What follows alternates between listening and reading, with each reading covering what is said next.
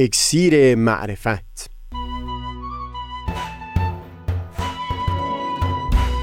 مروری بر مضامین کتاب ایقان. این گفتار نقشی نو جاری شدن در زندگی. از تا همامه ازلی در شور و تغنیست، گوش قلب را از سروش او بی بحر مکن. از تا همامه ازلی در شور و تغنیست، گوش قلب را از سروش او بحر مکن. گوش قلب را از سروش او بی بحر مکن.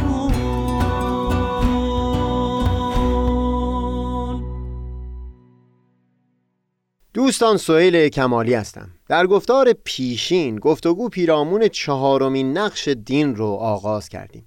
کمکی که دین میتونست بکنه برای پدید آوردن معنا و هدف در زندگی افراد دین باور. این رو تأکید کردم که وقتی بیان می‌کنیم که فرد دین باور به معنا و هدف و غایتی در عالم هستی قائل هست، این در واقع نشانه و علامتش این هست که همچو فردی همواره در حرکت خواهد بود و هرگز میل به ایستایی نخواهد داشت. به طور خلاصه این نقش 4 از دین همینطور ایفا میشه که به کمک بیاناتی که در متون ادیان هست سعی میکنه هر فردی رو در هر موقعیت و جایگاهی که باشه شور و شوقی و انگیزه‌ای در دلش پدید بیاره تا مشتاق به حرکت باشه. ببینید، در یک سطح معنای زندگی برای یک شخص میتونه فقط این باشه که دلیل محکمی برای ادامه زندگی داشته باشه، دلیلی برای اینکه نقطه پایان بر زندگی خودش نگذاره. این یک سطح هست. اما در سطح عمیق‌تری دیگه فقط جریان زنده ماندن نیست، قصه همیشه و در همه حال زنده بودنه، جریان زندگی رو لمس کردن، راکد و ایستان نبودن. به تعبیر سعدی همون حس که به راه بادیه رفتن به از نشستن باطل، وگر مراد نیابم به قدر وسع بکوشم.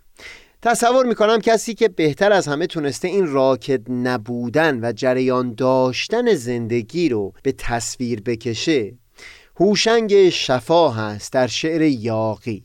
شعر از سر تا به آخر درباره همین جاری بودن زندگانی هست، اما در اینجا فقط چند سطریش رو میل دارم یاد بکنم.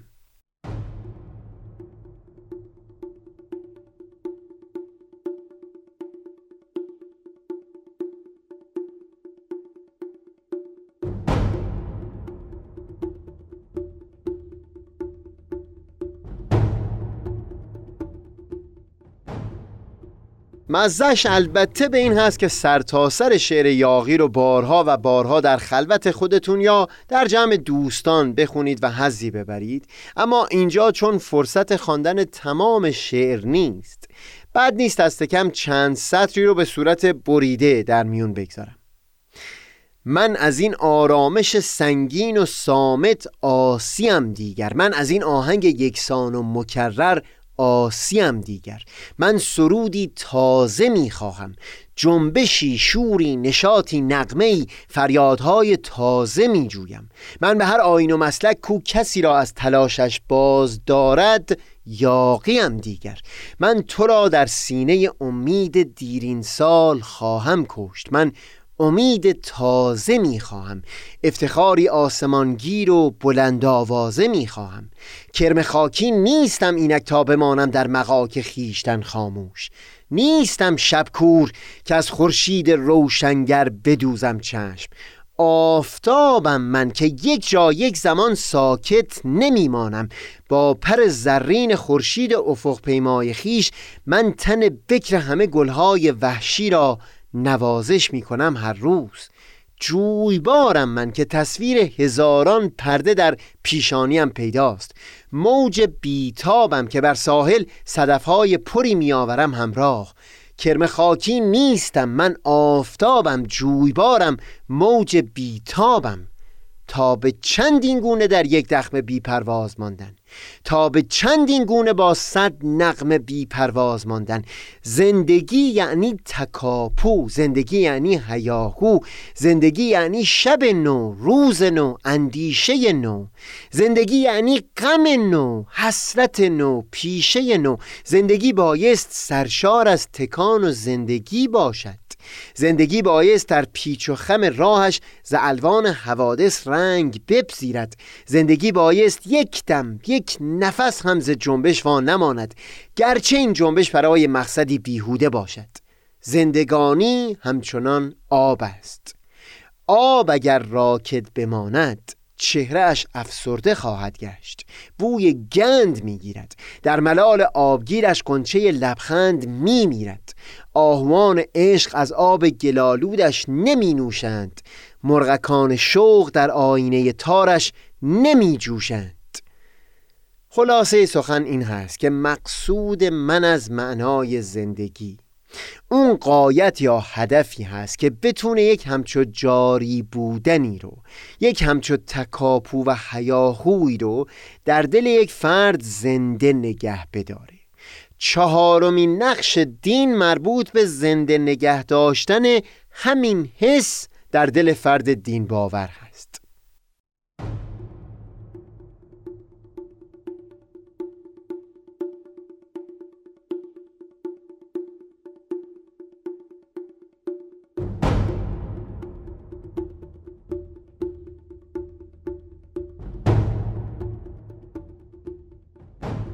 در گفتگو پیرامون اولین نقش دین این رو بیان کردیم که دین کوششش از جمله این هست که اون ایده ها و اندیشه های نیکو که چه بسا محدود به یک عده بسیار اندک در نوک هرم بوده رو در سطح قاعده هرم هم گسترش بده و در جان و ذهن بسیاری از مردمان رسوخ بده. در این چهارمین نقش هم باز همین ویژگی دیده میشه. تأکید بر این هست که برای اینکه یک فرد برای زندگی خودش معنا و هدف و غایتی تصور بکنه، لزوما نمیبایستی در بالاترین درجات ثروت یا علم یا قدرت باشه. حتی لزوما قرار نیست شخصی باشه که آیندگان نام او را حتماً به یاد خواهند آورد و در خاطرها نامش حک شده باشه. اگر این چنین می بود، اونگاه از میون 6-7 میلیارد نفر جمعیت این عالم فقط و فقط چند صد یا نهایتاً چند هزار نفر دلیل و بهانه می داشتن برای زنده بودن و ادامه مسیر.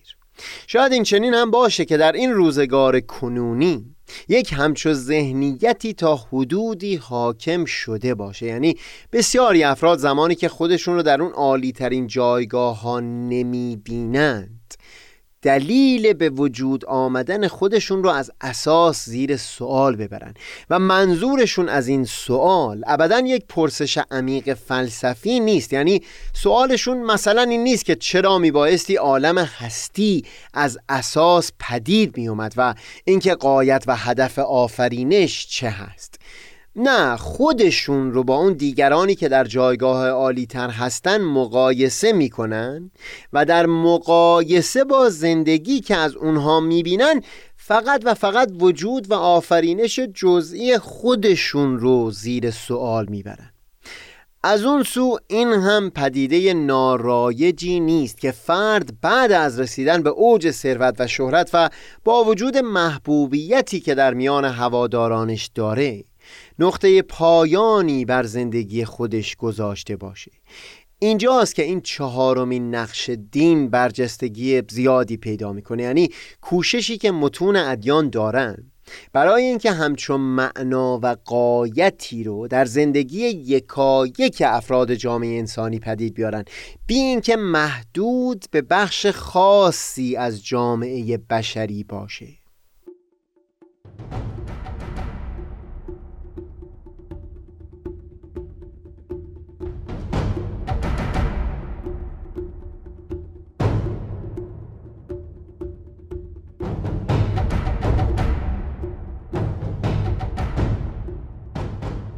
دین همونطور که در وارسی اولین نقش بیان کردیم، تلاشش این است که در ایده ها و اندیشه هایی که میل به گسترششون داره تمام آدمیان رو در بر بگیره. در اینجا هم این معنا رو در ذهن و جان همه آدمیان میخواد که رسوخ بده، چه برای فردی که در دل خودش واقف است که در جایگاه علمی بالایی قرار داره، چه اون فرد که به دلایلی از درجات علمی محروم مونده، چه اون شخصی که خودش به حضور و وجود فضائل اخلاقی در درون خودش واقف هست، چه اون کس که در دلش زجری میبره از برخی آفتهای اخلاقی و هم حتی در دل فردی که به دلایلی از جامعه بشری دور افتاده و هیچ تماسی با سایر آدمیان نداره. در همه این شرایط و احوالی که ذکر کردیم، متون ادیان بینشی و نگاهی رو به دست میدادن تا فرد شوق و انگیزه‌ای برای زنده بودن و حرکت در دلش پدید اومده باشه. بگذارید اول به طور موردی این نمونه‌ها که بیان کردیم و هم چند نمونه دیگه رو با تفصیل بیشتری وارسی بکنیم و بعدتر سعی می‌کنیم اون بینش عمیقی که اساس و مبنای این دیدگاه‌ها بوده رو با هم دیگه گفتگو بکنیم.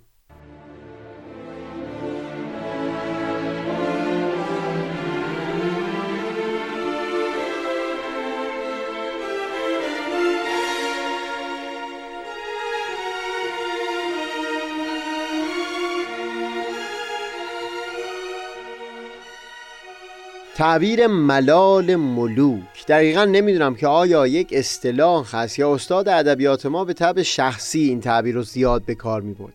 به هر حال مقصود او توصیف حالتی بود که یک فرد به جایگاهی رسیده که آرزوها و رؤیاهایی که در ذهنش داشته همه رو محقق شده میبینه، دیگه دلیلی و شوقی برای حرکت در خودش نمیبینه و دوچار یک حس ملالاور و کلافه کننده از ایستایی و راکد بودن یا به تعبیر هوشنگ شفاه گندیدن میکنه. شاید پادشاه میتونست خودش رو در همچو حالتی ببینه و هم افرادی که به عالی‌ترین جایگاه‌های ثروت و شهرت و محبوبیت میرسن باز چه بسا همین حس رو داشته باشن که بعد از رسیدن به این آرزوهای دیرخواست چیز دیگه‌ای برای به دست آوردن نمونده و باز همون حس ملال و ایستایی در دلشون پدید بیاد. این دقیقاً نقطه مخالف جاری بودن و زنده بودن هست که گفتیم مقصود ما از قائل شدن معنا برای زندگی همین هست. در خصوص این موردی که بیان کردیم، همین سیری ملوک و حس ملال بعد از رسیدن به همچو جایگاه عالی، متون ادیان به تکرار تاکید می‌کنند که هدف شخص در زندگی نمیتونه و نبایست سعادت فردی باشه. یک زمانی در این گفتارها شخصیت‌هایی در جامعه بودایی رو ستودیم به نام بوداستوا، کسانی که همینجا در این عالم عهد کردند که اگر هم از چرخه زندگانی این دنیایی خلاص شدند و به نقطه مقصود رسیدند، باز به این عالم رنج و درد برگردند تا بقیه رو هم به سمت نقطه مقصود ببرند. و باز یک نقد جدی آثار حضرت باب و حضرت بهاءالله به این که فرد کارهای نیکو رو به خاطر امید بهشت یا ترس از دوزخ انجام بده همین بود. قرار بر این بود که فعل اخلاقی شخص دین باور به خاطر منفعت و سود شخصی خودش نباشه، که اگر این چنین باشه دیگه فعل اخلاقی نیست، معامله است. نهایتاً این که از یک کالای فانی و یک لذت گذرا در این عالم گذشته به امید این که بعدها از همون لذت برای مدت بسیار طولانی تری بهره مند بشه. در متون آینه بهائی این رو با وضوح بسیار بیشتری بیان کردن. وقتی میگیم الهی، مقصود امری هست که عمومی باشه و شمول بر جمیع بشر داشته باشه.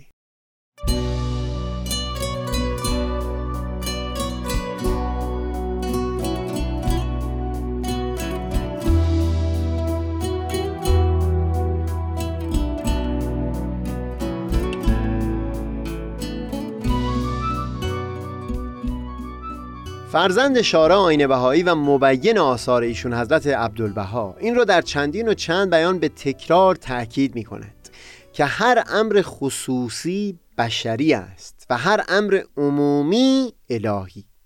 با این بیان در واقع این رو به خوبی شفاف می کنند که وقتی میگیم محض رضای خدا یا به خاطر خدا فلان کار رو بایستی انجام بدیم به چه معنا هست.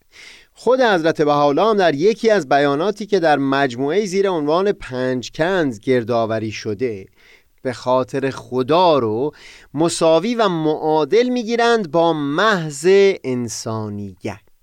این که فرد نه به خاطر منفعت شخصی خودش بلکه به خاطر منفعت عموم مردمان دست به کاری بزنه، این یعنی لله و محض رضای خدا کاری را انجام دادن.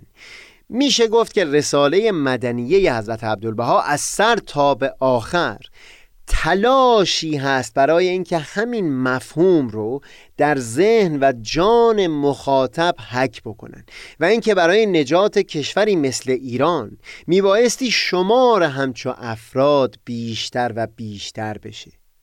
این اصطلاح رساله مدنیه است که وقتی میخوان از سود و منفعت شخصی سخن بگن بیان میکنند غرض ذاتی یا غرض نفسانی و مقصودشون همون سودی است که فقط به نفس خود فرد برمیگرده.